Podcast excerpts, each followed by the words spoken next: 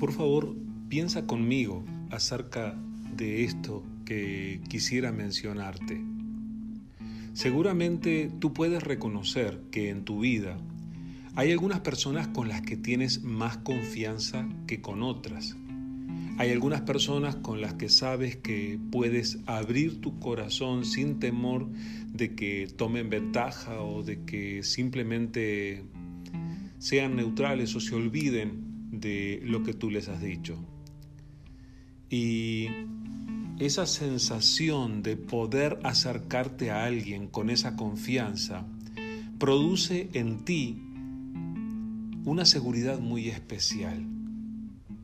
Es algo que te fortalece para enfrentar las diferentes situaciones de la vida y es algo que te da aliento. Eso es justamente lo que Jesús vino a transmitir para que nosotros lo experimentemos con Dios.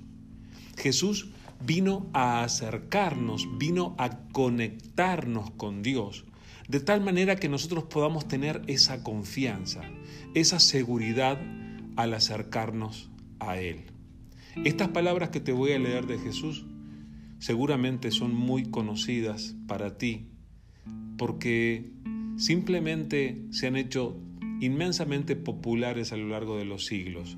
Pero el hecho de que sean conocidas no quiere decir que sean comprendidas como tendrían que ser comprendidas. Escucha estas palabras de Jesús en el Sermón del Monte. Esto está escrito en el Evangelio de Mateo, capítulo 6, versículos 9 al 15. Dijo Jesús, ustedes deben orar así.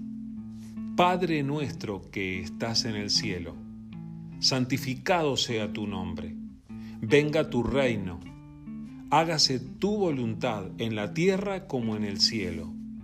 Danos hoy nuestro pan cotidiano. Perdónanos nuestras deudas, como también nosotros hemos perdonado a nuestros deudores. Y no nos dejes caer en tentación, sino líbranos del maligno porque si perdonan a otros sus ofensas, también los perdonará a ustedes su Padre Celestial. Pero si no perdonan a otros sus ofensas, tampoco su Padre les perdonará a ustedes las suyas. A veces las palabras tan conocidas de tan conocidas que son podrían perder su significado. Pero lo que yo quiero enfatizarte es el hecho de que Jesús quiso conectarnos con Dios. ¿Sabes que fue Jesús el que enseñó a las personas a llamarle Padre a Dios? Así de profunda tiene que ser la conexión entre una persona y Dios, ese contacto personal.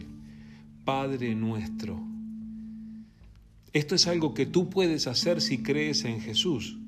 Llamarle a Dios, el creador del universo, el dueño de todo lo que existe, la máxima autoridad sobre todo, le puedes llamar Padre. Y cuando te acercas a Él, tienes que honrarle y tienes que ponerte en contacto con Él para que sea hecha su voluntad, no la tuya, sino que sea hecha su voluntad. Es Él quien provee el pan cotidiano que tú tienes en la mesa y todo aquello de lo que tú disfrutas. Y es el que también tiene la capacidad de perdonarte cuando tú le pides. Es también el que puede ayudarte y fortalecerte cuando eres tentado para que no te alejes de su camino. Es interesante que cuando Jesús enseñó esta oración, la única parte que sobreenfatizó fue la del perdón. Nos invita a perdonar y todavía de una manera muy fuerte al decir que si no perdonamos a los demás que nos ofenden, tampoco recibiremos de parte de Dios el perdón. Así de importante es el hecho de que tú perdones. Sí pueden haber personas que procedieron mal contigo, que fueron injustas, no se justifica lo que hicieron, pero tú tienes que perdonar porque tú también necesitas ser perdonado por Dios. Entonces, por favor, Acércate a Dios con esta confianza. Ten con Dios esta relación en la que te puedes sentir seguro, sabiendo que Dios te ama y que Dios disfruta de escuchar tu voz. Dios te bendiga.